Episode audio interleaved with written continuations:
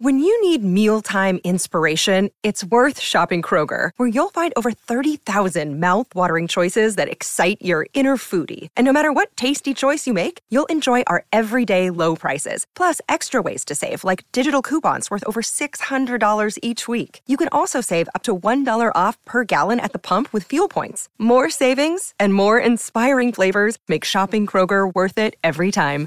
Kroger, fresh for everyone. Fuel restrictions apply. I'm Alex Rodriguez. And I'm Jason Kelly. From Bloomberg, this is The Deal. Each week, you'll hear us in conversation with business icons. This show will explore deal making across sports, media, and entertainment. That is a harsh lesson in business. Sports is and, not uh, as simple you know, as bringing a bunch of big names together. I didn't want to do another stomp you out speech. It opened so, up so many more doors. The show is called The, the deal. deal. Listen to the deal. Listen to the deal on Spotify. Another day is here, and you're ready for it. What to wear? Check. Breakfast, lunch, and dinner? Check. Planning for what's next and how to save for it? That's where Bank of America can help. For your financial to-dos, Bank of America has experts ready to help get you closer to your goals. Get started at one of our local financial centers or 24-7 in our mobile banking app. Find a location near you at bankofamerica.com slash talk to us. What would you like the power to do? Mobile banking requires downloading the app and is only available for select devices. Message and data rates may apply. Bank of America and a member FDIC. The longest field goal ever attempted is 76 yards. The longest field goal ever missed? Also 76 yards. Why bring this up? Because knowing your limits matters, both when you're kicking a field goal and when you gamble. Betting more than you're comfortable with is like trying a 70 yard field goal. It probably won't go well. So set a limit when you gamble and stick to it. Want more helpful tips like this? Go to keepitfunohio.com for games, quizzes, and lots of ways to keep your gambling from getting out of hand.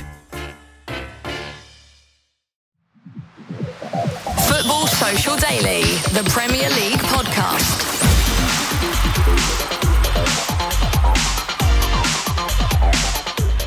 This is Football Social Daily, the award winning Premier League podcast. Football's coming home. No, it actually is this time, as England are one of the countries to host Euro 2028. The tournament returning to Britain and Ireland, but the Three Lions might not choose to qualify automatically We'll tell you why they're thinking about taking the tricky route in a bit. And Chelsea legend Eden Hazard has quit the game. He cost Real Madrid more than 100 million quid, but now he's had enough. Welcome to FSD. My name's Niall, and a very good afternoon to Joel Tudor and Marley Anderson. How you doing, boys?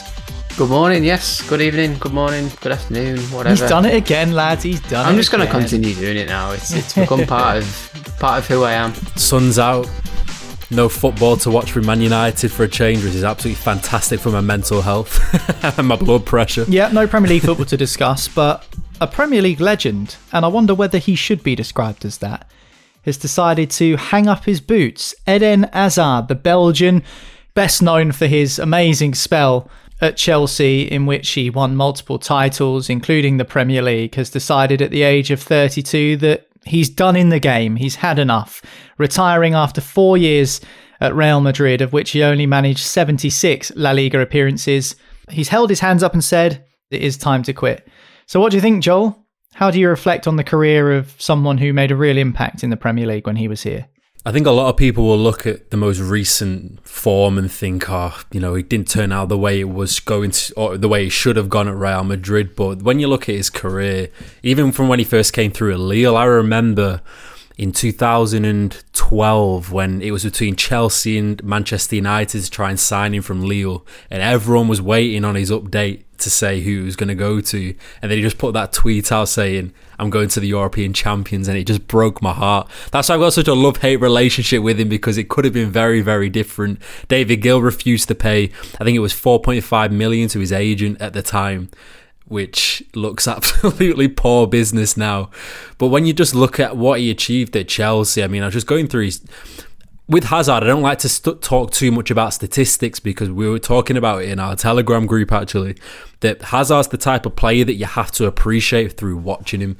Because even when you look at his Champions League record, it is pretty poor for a player of his caliber. And yet, when you used to watch him, he just gave such pleasure on the pitch. He's just very aesthetic in the way he played. Everyone liked to just see him dribble and go past players with ease and he was just a very, very easy player to watch on the eye. And I think when you look at the way his career went, it was just a huge, huge peak, peak, peak, and then that huge, significant trough at Real Madrid, which I'm still quite baffled of what actually happened because at Chelsea he wasn't even injury prone. When you look at the games that he played 34 games, 36 games, 37 games these are all Premier League out of 38 games. He had no issues whatsoever at Chelsea. And then you go to Real Madrid.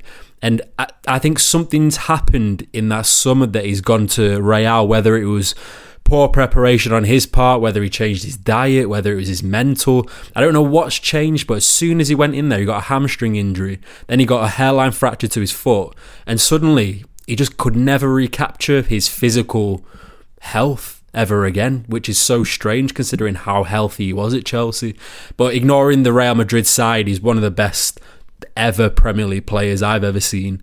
And I think it's just a shame that the way in which his career's ended at 32 as well, which seems quite young now considering how players are going on to Saudi at 36, 37. It does seem really young to go out of the game, but he just I respect him for the fact that he recognizes that he just can't reach that level. Maybe he's fallen out of love with the game. We don't know the ins and outs of what's happened, but I do think it's been probably a deeper story than what meets the eye at Real Madrid. And you know what, Joel? Even though you're right, and we see more players going on to play until they're 37, 38 now, you also, Marley, see more players retire at 31, 32. Whereas normally the sweet spot is mid 30s, which Hazard, I guess, is approaching. But you know, Thiago Silva, we spoke about him on last week's podcast, and he's 38.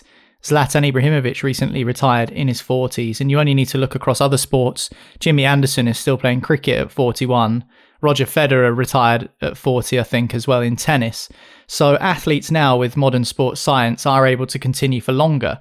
But also, I think maybe there's more of an understanding of the mental side of it where when a player says that they've had enough and they're done and maybe have fallen out of love with the game, like Joel referenced, they're happy to just call it quits. And that sounds like that's what Hazard's done.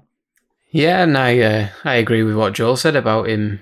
You know, just having a bit of respect for him to to just say, you know what, I don't fancy this anymore at 32. And I know Real Madrid fans will probably be be fuming that you know their their deal with him didn't go as as planned. You know, they were signing one of the best, probably the top five players on the planet um, when they signed him in 2017, something like that. Um, it was it was expected to, for him to be the latest, you know, piece in the puzzle and um, and be you know the latest Galactico superstar type of thing. Obviously, it didn't work, but you know, fast forward a few years and you know he's 32.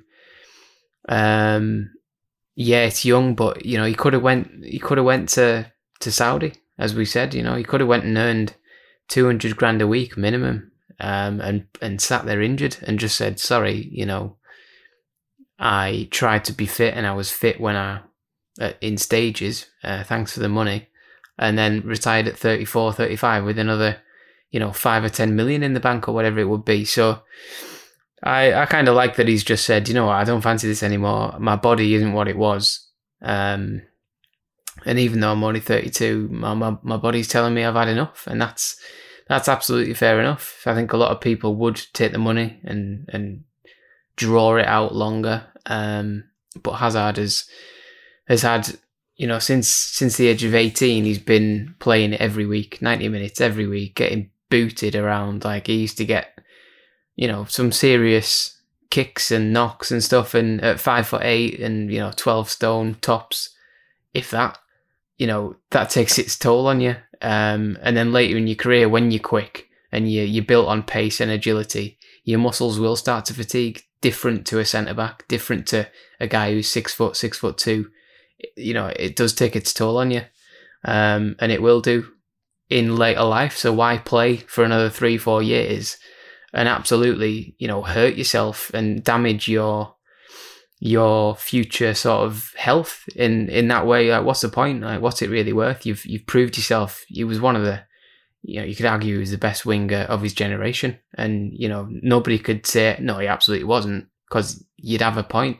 And the things he did in the game were were enough. Won the league with Chelsea won the Champions League even though he didn't play that much of a part of it at Real Madrid.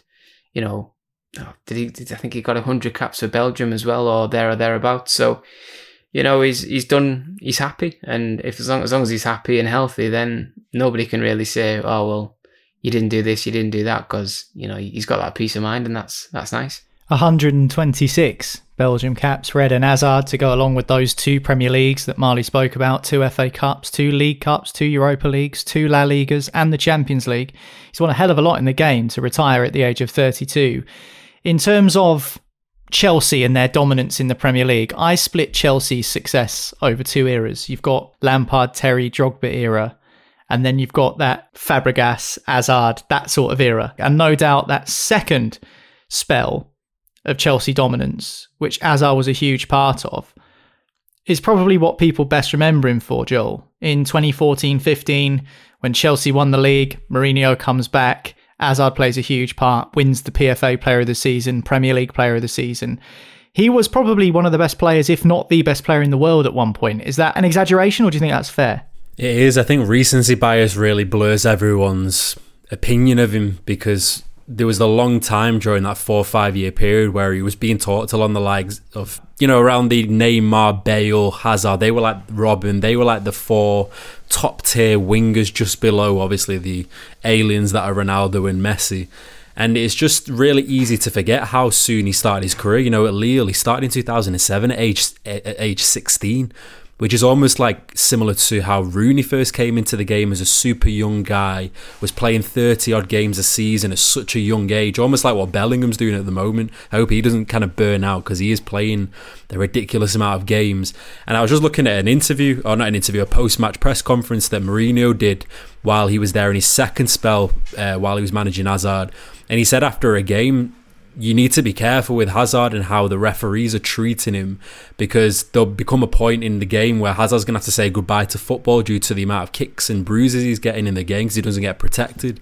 And he's almost prophesied what's literally happened, which is that he seems like like his body broke down on him as soon as he went to Real Madrid, and that probably is through a good ten to fifteen years of maybe lack of protection from referees, maybe the fact that he hasn't looked after himself. I really don't know, but the fact that he's had to come out of it. At, I say 32, but he, he pretty much was done at about 30, to be honest. When you looked at him at Real Madrid, it was way earlier than that. And that's quite concerning for a player of his quality. But we saw it with Wayne Rooney uh, how he retired at 32, 33, and he was as talented. But I imagine it's not through want of trying to get back fit, Joel, because like you say, he's kind of not been with it even from the early days at Real Madrid through COVID. I don't seem to remember him really having much of a splash there. And yeah, I guess he's given it a couple more years to try and get himself back into it, and it's just not happened for him. Yeah, exactly that. And I think when you look at uh, David Beckham's documentary, if anyone's not seen it yet, one of the biggest takeaways I got from that, even for a superstar like David Beckham, is just how difficult it can be to survive at Real Madrid when the things aren't going your way there, especially with how demanding the fans are, how much pressure the president's got on him because obviously it's a very different system to how it is in England, where they have the socios who are very, very demanding of the president, the president needs to bring success quickly or he'll get voted out. And if you've ever if you've seen the documentary, David Beckham was almost like a sink or swim spot when Fabio Capello came in, and you could probably see with Eden Hazard. You know, he took the number seven shirt of Cristiano Ronaldo, who made such a legacy. The the best Real Madrid player ever, which is a ridiculous feat. To then have to take on his reign straight away and then deal with all these injuries, injury concerns, it's just a snowball effect in Spain that I think you have real difficulty. Even Gareth Bale, despite what he did at, at Real Madrid, he still is almost portrayed as the villain there because of the fact that you know he Wales Golf Madrid and all these different things but he was such a success there. He was massive success. And we've seen the likes of Kaká go there and really really fail. So many world class players have gone there. So I have sympathy sympathy for him in that case because I'm sure it'd be a lonely place to be at Real Madrid when things aren't going your way.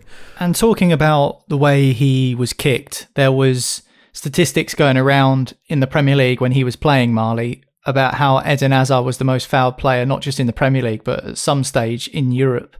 He had that low centre of gravity, that close ball control, the ability to shift his weight one way then the other. That was one of his key attributes, wasn't it? Yeah, he was he was as good as anyone in the world for a few years. You know, he was he was a big game player as well. I remember when he, he won the league for Leicester. I was going to say uh, he's not just a Chelsea legend; he's a Leicester legend yeah, as well. Yeah, they love him in Leicester because of that um, did, did he score twice? I think he scored both goals, didn't he, in that uh, in that game? Well, one of them, the one, the, the one where he bent the into memorable. the corner. Yeah, yeah, like ninety second minute or something. Yeah, it was. Yeah, fantastic. Yeah, there's so many good goals he scored, and you know, so many you know memories he made in the in the Chelsea team. But you know, fair play to him. He, he had them he had them things, and I think you know Joel mentioned the Telegram group there. If you if you're in it or whatever, if you if you read it after after this and you join it or whatever, you know, I said in there that I think he he didn't he, he sort of he he give football what it is, and he sort of just said it's it's my job, but I am I am going to enjoy my life a little bit. And when he would, you know, the Spanish press would hammer him for coming back to Real Madrid after like a two month injury and then preseason, and he was a bit fat. He had a bit of a fat ass, and it was like, okay, he's he's been eating cake over summer. Yeah, so would I. So would you know? If I've been getting booted around for nine months, I'm gonna have a Viennese whirl or two and a beer. You know, and a little gatto here and there, and then I'm gonna work my ass off when the when the whistle goes. And then you know, if if I'm 30 and my hamstring goes, that's not a consequence of me eating that gatto or that cake. That's a consequence of me giving everything from the age of 16, 17, 18, playing 65 games a year on average, and then my hamstring giving up at 30 and turning to dust. Like, obviously, then, you know, everything, if you're not exercising, you're going to get a bit fatter. And he had one of them metabolisms, metabolisms where he would, he would put on weight quite quickly, and it, it was hard to hide in that white shirt of Real Madrid, if you've got a couple of inches on you uh, in the wrong place, you you can see it. You've seen it with Ronaldo, you know, Brazilian Ronaldo, when he would come back from an injury at Real Madrid and he would fill just a little bit more of the shirt than he ever would, but he was still class. People call him Fat Ronaldo. Ronaldo Nazario, and he would still run rings around any person now. He could 100%. be 50 stone and he'd still take anyone on, nutmeg you, pull your oh. pants down, make you look stupid. 100%. I was just going to add as well uh, on Marley's um, backside point. I always remember Yaya Toure talking about Eden Hazard. I just got the quotes up here. It's such a great interview. If anyone's never never watched it, search it up. And he said, one time I was explaining to a journalist and he was laughing and he said, Why are you laughing? He said, Why are you talking about his bum? But his bum's there. When you wherever you put your feet, he puts his ass like that in the turn. and it just shows. Yeah, but Yaya yeah, had a bit of a back end on him as well, to be fair. Battle of the asses there. yeah, not the sort of conversation I thought we would have been having on Football Social Daily this We've week. We've just found our title for this episode anyway Battle of the Asses. Battle of the Asses, Yaya versus Eden Hazard. Can we, um, on, can we title it Yayas versus Hazard? not sure that's quite hitting the SEO that we want to be hitting, to be fair. no one's finding that. so, Eden Hazard has retired from professional football, a Chelsea legend, probably a Premier League legend as well, one of the real memorable players when it comes to overseas performers in the Premier League. Right, next up on Football Social Daily, we're going to talk about the fact that England, Wales, Scotland, Northern Ireland, and the Republic of Ireland have been announced as joint hosts for the upcoming Euro 2028. Football is coming home. We'll talk about it after. I'm Alex Rodriguez. And I'm Jason Kelly. From Bloomberg, this is The Deal. Each week, you'll hear us in conversation with business icons. This show will explore deal making across sports, media, and entertainment. That is a harsh lesson in business. Sports is and, not uh, as simple you know, as bringing a bunch of big names together. I didn't want to do another stomp you out speech. It opened so, up so many more doors. The show is called The, the deal. deal. Listen to the deal. Listen to the deal on Spotify. With Kizik hands free shoes, motion sounds something like this. Kizik helps you experience the magic of motion. With over 200 patents and easy on, easy off technology, you'll never have to touch your shoes again. There are hundreds of styles and colors, plus a squish like nothing you've ever felt. For a limited time, get a free pair of socks with your first order at kizik.com/socks. Lucky Land Casino asking people what's the weirdest place you've gotten lucky? Lucky? In line at the deli, I guess? Aha, in my dentist's office. More than once, actually. Do I have to say? Yes, you do. In the car before my kids' PTA meeting. Really? Yes. Excuse me, what's the weirdest place you've gotten lucky? I never win and tell. Well, there you have it. You can get lucky anywhere playing at LuckyLandSlots.com. Play for free right now. Are you feeling lucky? No purchase necessary. Void where prohibited by law. 18 plus. Terms and conditions apply. See website for details. Lucky Land Casino asking people what's the weirdest place you've gotten lucky? Lucky? In line at the deli, I guess? Aha, in my dentist's office. More than once, actually. Do I have to say? Yes, you do. In the car before my kids' PTA meeting. Really? Yes. Excuse me, what's the weirdest place you've gotten lucky? I never win and tell. Well, there you have it. You can get lucky anywhere playing at LuckyLandSlots.com. Play for free right now. Are you feeling lucky? No purchase necessary. Void where prohibited by law. 18 plus. Terms and conditions apply. See website for details. To this on FSD.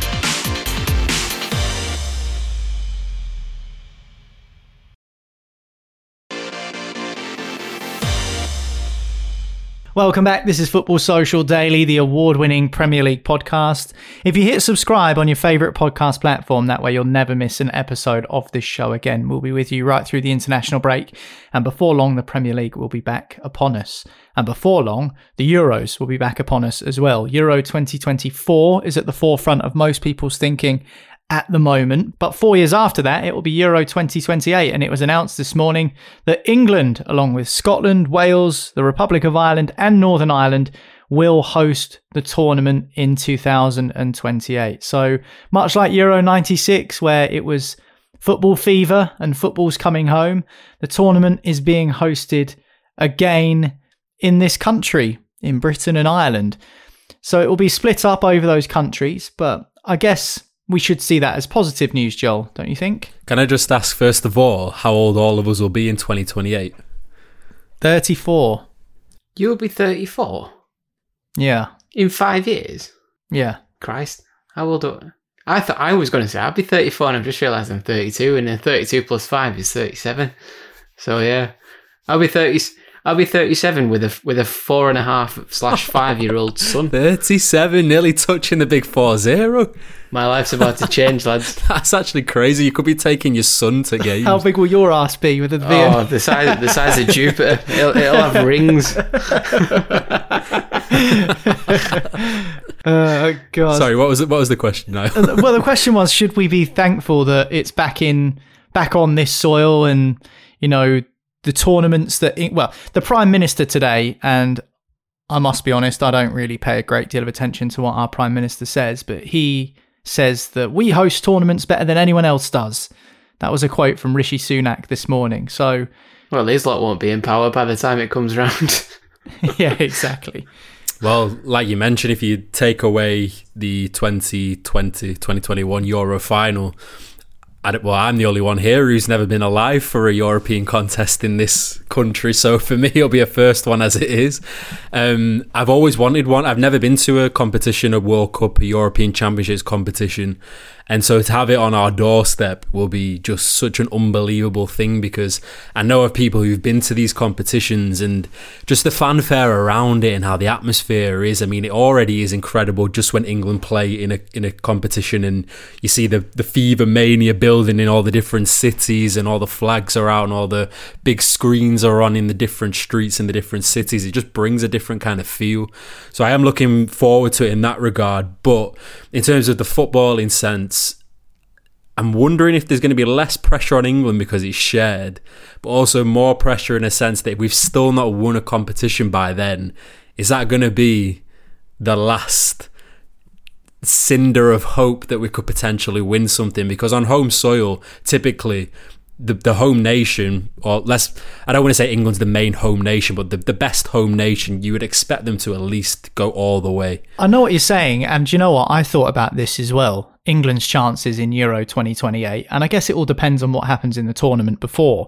But if we just take it on face value right now, as we sit here, October 2023, Bukayo Saka will be 27, Jude Bellingham will be 25, Aaron Ramsdale will be 27. Declan Rice will be 30 something.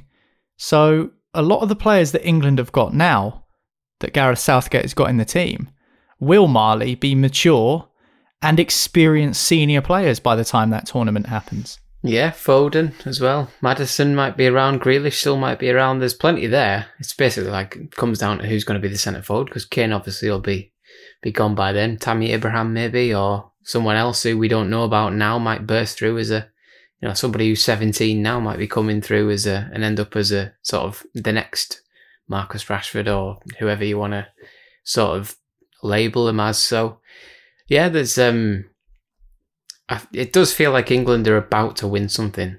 And it's never really felt like that in my lifetime, you know. Um, 2010 World Cup was shocking. 2016 was shocking. Um, and then since then, we've got way, way better, and we're now establishing ourselves as one of the best in Europe. I'd say there's us, us and France are probably the two best teams in, in Europe, and then sort of followed by Spain. Um, if Spain ever can create a centre forward that can score goals, they'd overtake England probably in in terms of how they play, but they haven't got that yet, so you can't sort of judge them on that yet, in my opinion. But yeah, that's um, it's the perfect way to win something, really. If you were to choose how to win a major tournament, you'd win it on home soil, and you'd win it where you've been round a few stadiums as well. You know, you've been to um, you've been sort of around the country. If you're playing games in London and Manchester and Newcastle and you know even even in the Midlands and stuff like that, that's it's perfect. It's a perfect excuse to go and win something. Um, obviously, we'll find out in five years, and we want to win, you know, Euro 2024 in what eight months' time or whatever it is. But you know, maybe we'll go into that as defending champions and become one of the first teams. Somebody defend somebody has defended it before, I think, but Spain won it uh, eight and twelve, something like that. Yeah, so yeah, let's uh, let's win it. Let's win it twice, lads, and then let's win the World Cup in the middle as well, and bring home this golden generation. Very wishful thinking. That let's just win everything. Like Niall said, you know, when when ref- referees have just got to be better, England have just got to win things. Just win. Well, before England can win it, they've got to qualify, lads. And I know Easy. what you'll be thinking. Of course, they're the host nation, so they'll get a free qualification spot. Well, the problem with this bid, which has been successful, is that it's five football associations that have clubbed together to pitch for this tournament. Now, the Republic of Ireland are one of those, so are Northern Ireland, Wales and Scotland are the other two, along with England. And therefore, there are only two automatic, guaranteed qualification spots for the host nations. Now, you'd imagine England, Joel, will qualify anyway, and they're actually in conversation with UEFA at the moment as to whether they can waive their automatic right to qualification for the home tournament so they can qualify by playing competitive matches. What do you think of that? Do you think that that's a smart approach because it opens up the element of embarrassment. England didn't qualify for Euro 2008, for example, because they were so poor in the qualification campaign, they never made it to the tournament. Now, you would argue that for a 24 team tournament with just European nations, England will be strong enough to qualify. I think that it's very unlikely that they don't. But what do you think of this approach that England are keen to take, that they'd rather qualify off their own back than being gifted the spot automatically?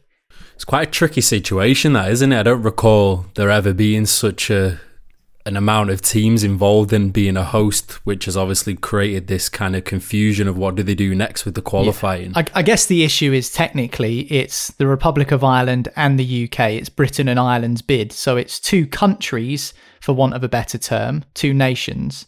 Yet inside the UK, you've got four different countries Wales, Scotland, Northern Ireland, and England. So you've got different unitary authorities that it's all split up, lots of different FAs, and that's where the confusion comes in. Just put them all in a group. Whoever comes out alive in the last two gets to host it. Something I mean, like that. Yeah, I'm not sure that's a good idea, but yeah.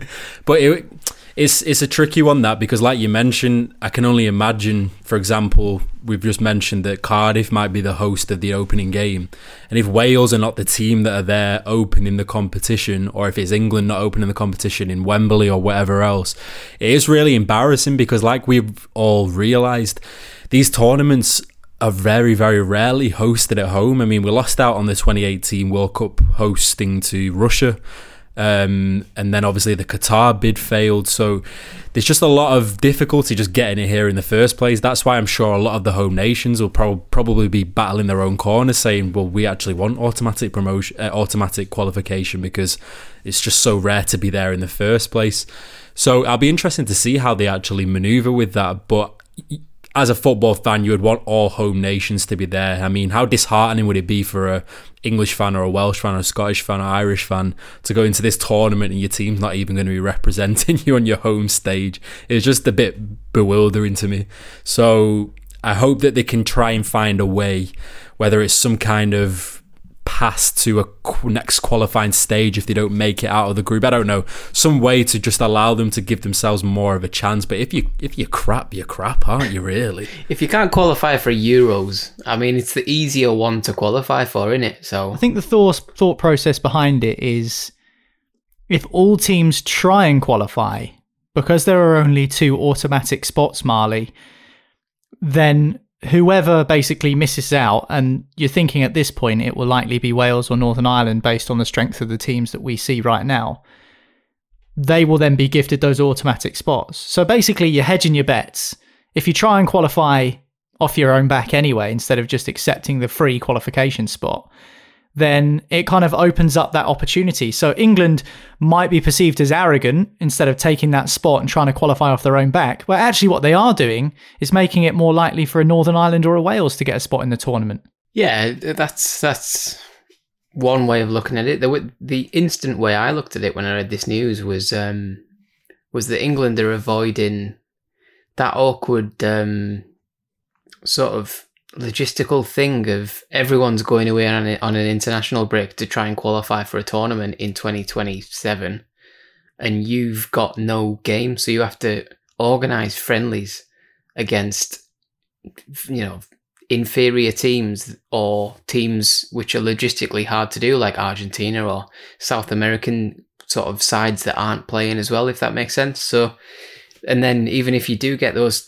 those kind of games on and scheduled, it's a friendly and it's it's different. It's not competitive. You don't really learn anything in friendlies most of the time.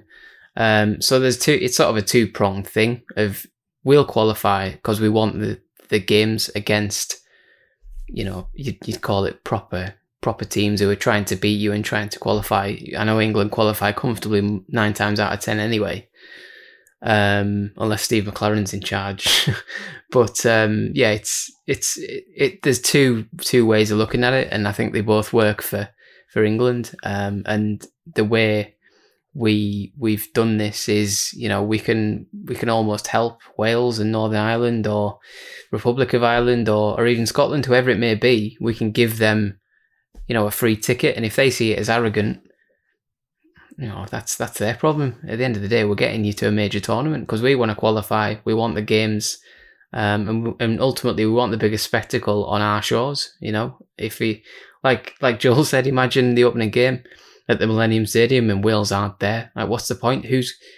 It's not a case of who's going to the game, but you're then banking on eighty thousand, you know, Dutch fans turning up playing and f- facing 40,000 Slovenians or something like that, you know, it might not sell out. So you need the locals to go, and the locals are less likely to go if their team isn't there, if that makes sense. Yeah, it does make sense. And you know what? Part of the thinking comes into that when it comes to selecting what stadiums, Joel. So actually, because it's a split tournament over different countries, Dublin will have some games which they were supposed to have during Euro 2020, but during the COVID restrictions in Ireland at that stage, under those restrictions, they weren't able to host any matches at the Aviva, so it's good for the Republic of Ireland to get some games. Obviously, Northern Ireland, Belfast will have some games, Cardiff, Glasgow will have a few games, but it means that there are only six stadiums in England that can be used. So, in terms of Premier League grounds, because Wembley is always one, it's the National Stadium will probably host the final. Tottenham Hotspur Stadium, Newcastle, Etihad, the new Everton Stadium in Liverpool is one of the venues that's going to be used for the Euros. What do you make of the selection of the grounds? Are you happy with it? Yeah, I was reading about what stadiums hadn't been included and why, and for Old Trafford, that was a glaring omission from the actual list. And the reason that they gave is that there might be potential for a renovation or even stadium change during that time. I pray to God that that is the case. And I can already see it now where it comes to 2028 and we're just seeing the Old Trafford roof still leaking, watching all the games be held at the Etihad over the over the other side of the river and we're still there like we've got Old Trafford that could have hosted any of these games. So it's it is a shame because I would have loved to have seen a tournament game at Old Trafford, 100% would have gone to a few of them as well. Not as inclined to go to an Etihad one, I can't lie. But I mean, it is what it is. Even the the Emirates, Stamford Bridge, they've not been selected. I guess with England, there's a wealth of just top stadiums to choose from anyway. So there's always going to be a few that are going to be that are going to be emitted regardless. Some really top attendance stadiums as well. But of course, when you've got so many different home nations as well, you look at in Scotland the capacities of their stadiums, the Aviva Stadium in Dublin, how big that is. Obviously, the Millennium Stadium. We've got such a rich wealth of choice, especially when you compare it to you know, Qatar that had to build these stadiums from the ground up, and we've got all the infrastructure ready in place, waiting to go, which even seemed baffling to me that we never hosted it in the first place. But it will be just so good to just have stadiums that are in the doorstep, and obviously you need to cater for all the regional fans as well. You can't exactly have a whole cluster of grounds that are going to host games here in the Midlands when all of the northern teams, especially as high north as Newcastle, won't have a stadium to actually host any games. So I guess they have to think about it geographically as well for the fans. Okay, so the Euros are back on home soil, if you will, the home nations, and the Republic of Ireland will host the tournament in 2028. But it's opened up conversation about who's going to host the World Cup in 2034. Effectively, it's going to the Saudi Arabians. We'll talk about it after this.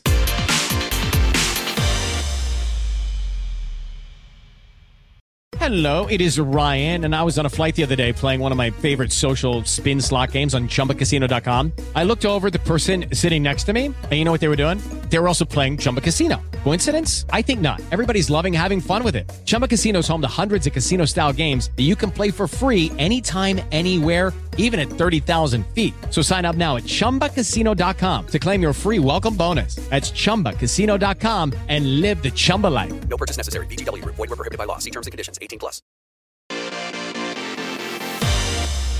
This is Football Social Daily. Welcome back. This is the award winning Premier League podcast. And if you hit subscribe, you won't miss an episode again. You can also find all of our socials, including a link to our Telegram chat, in the description of this podcast. Right. We spoke about the Euros being back on home soil in 2028.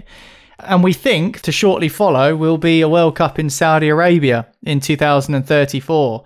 Now, it probably shouldn't come as too much of a surprise with the amount of Saudi money that's been invested in sport in recent years. But the big shock here, Marley, is the fact that no association has decided to put forward a bid for the 2034 World Cup apart from Saudi Arabia. So there's only one option, and it's the Middle Eastern country. Wow, um, is that? I think that's called winning a bid, a bidding process by default, isn't it? Um, is it? Is it even time to put the 34 bids in? What? What yeah, it's usually around a 10 year process, isn't it? It won't be for Not Saudi. I'll give you that. It'll be a 10 minute process for Saudi. Here's an endless case of money. can we have it? Yeah, of course you can, yeah. So, obviously, 2026 is the next World Cup, and that will be in Canada, Mexico, and the United States. They're trying something similar across three countries in 2030 when Portugal, Spain, and Morocco will host some matches. And then there are also and some. randomly Uruguay. Yeah, yeah Paraguay. Yeah, it's like a Hispanic World Cup plus Morocco. Very strange. And so 2034, the bidding process is yet to be announced, but the only confirmed bid are Saudi Arabia. Yeah, it's like, I mean, it, you know, if, if they're in the bidding process, what does it come down to? Does it, with they've already set the precedent with Qatar that it's not about heritage and, and history. It's about it's about money. It's about also, you know, FIFA will hide behind the fact that it's um, uh, what's the word, giving opportunity to to new countries. Um, just the ones that happen to have absolutely lined pockets of of endless money. Um, but it is what it is. This was always going to happen. Throughout Do you think this is what Saudi have been building to? Not just with the investment in Newcastle, but the investment in the league, and then here we are. You know, eleven years down the line, they'll have a World Cup, and they're maybe putting the building blocks in place now with trying to establish the Saudi league with all of these players? I don't think it was the end goal for them. I think it was a big milestone, but I think the end goal for Saudi is they just want to be, you know, taken seriously as a world as a world sporting power as well as you know a source of of oil and and whatever and without going into geopolitics too much because I'm bored of it um it's that's what they want. Um, the World Cup, I don't think it's the be all and end all. I don't think it's the end goal for them. But like you say, you know, in, in ten years' time, if they if they keep investing in the Saudi Pro League like like they have this season, you know, we could we could go into that um, that tournament conceivably with the the best or the second best or the third best league in the world. Um, and who knows how the, the Champions League would have changed by then? Ten years time, you know, you could have you could have a worldwide sort of Champions League format. You never know because with the money on offer, you know, if the if the Champions League gets reformatted, you could have Al Ittihad in it and Al Nassr and you know the the Middle Eastern sides as well. So you never know. They've they've obviously got a plan. They're obviously sticking to it. The the there's nothing that hasn't been hosted or uh, involved with Saudi in the last five years. They've had big boxing fights. They've had UFC um, over there. They've had, um, I think they've got two or three F1 races now. They've got their own Royal Rumble in the wrestling. They've got, you know, the football is is is kicking on as well. They're into tennis. They're into everything. Everything you can possibly have. So yeah, the World Cup was just another thing that was going to happen sooner or later. And as soon as they say we're going for 34, everyone else has just gone, or will just go, okay, yeah, fine, you can have it because we're not we're not going to outbid you in the end. So it it is what it is. Now America and Mexico will be well over 30 degrees in midsummer, Joel, but it's not Middle East heat.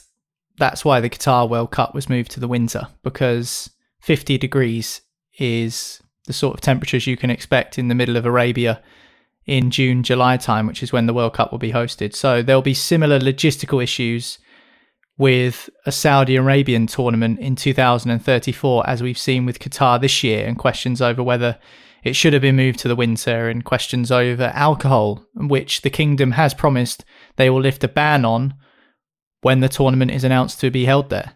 Yeah, I think the issue with the World Cup and what we're going to see as a bit of a trend over the next decades is completely joint bids, whether it's three, four, five countries involved in it, because it is expensive to host the World Cup. Even an Olympics, a lot of countries now don't even want to host an Olympics because you have to have certain infrastructures in place, you have to have specific stadiums, aerodromes, all these different things. I mean, you look at Greece if anyone's seen the structures that are in place there from the Olympics in 2004, no one uses them anymore. They're all derelict buildings. You look at Brazil when they hosted the World Cup in 2014. I mean, they had a stadium in Brasilia, the Mané Garrincha Stadium. Now that's being used as a bus depot and it cost $1 billion to create.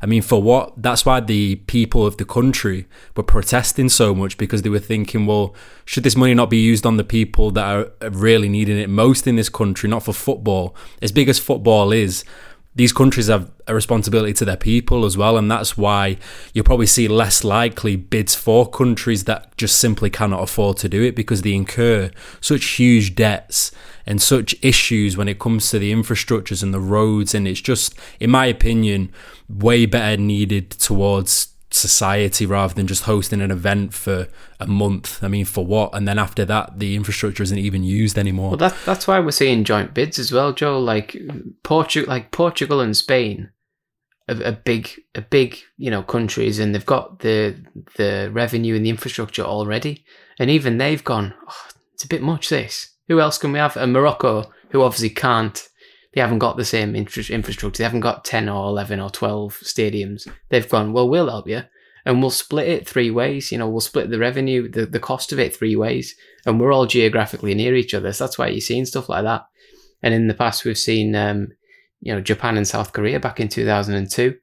Um, and we've seen, was it, was it Ukraine and, and something uh, it was meant to be in 2018. Poland. Was it Poland? Was it? Um, was that Euro 2020? That was 2000, 2008 was Ukraine and Poland, was not it? it? What was the what was the 2021 yeah. that we ended up taking? Well, it was all it was all different countries, wasn't oh, it? it was, it was the roadshow one, yeah. Divvied yeah. around, yeah. Yeah. I think I think we're going to see a trend of that now. I think in the future we'll probably see for example China hosting it. Probably end up seeing someone like Iran hosting it. You know, these countries that just got endless barrels of cash where they can produce stadiums. I mean, I looked at the statistics of what Qatar spent to host their World Cup, and what they spent was more than every other World Cup before it combined. which shows just the levels of money needed. And even just like Marley said, Portugal and Spain have some of the best stadiums in the world, some of the best stadiums infrastructure, and yet they still have to host it together.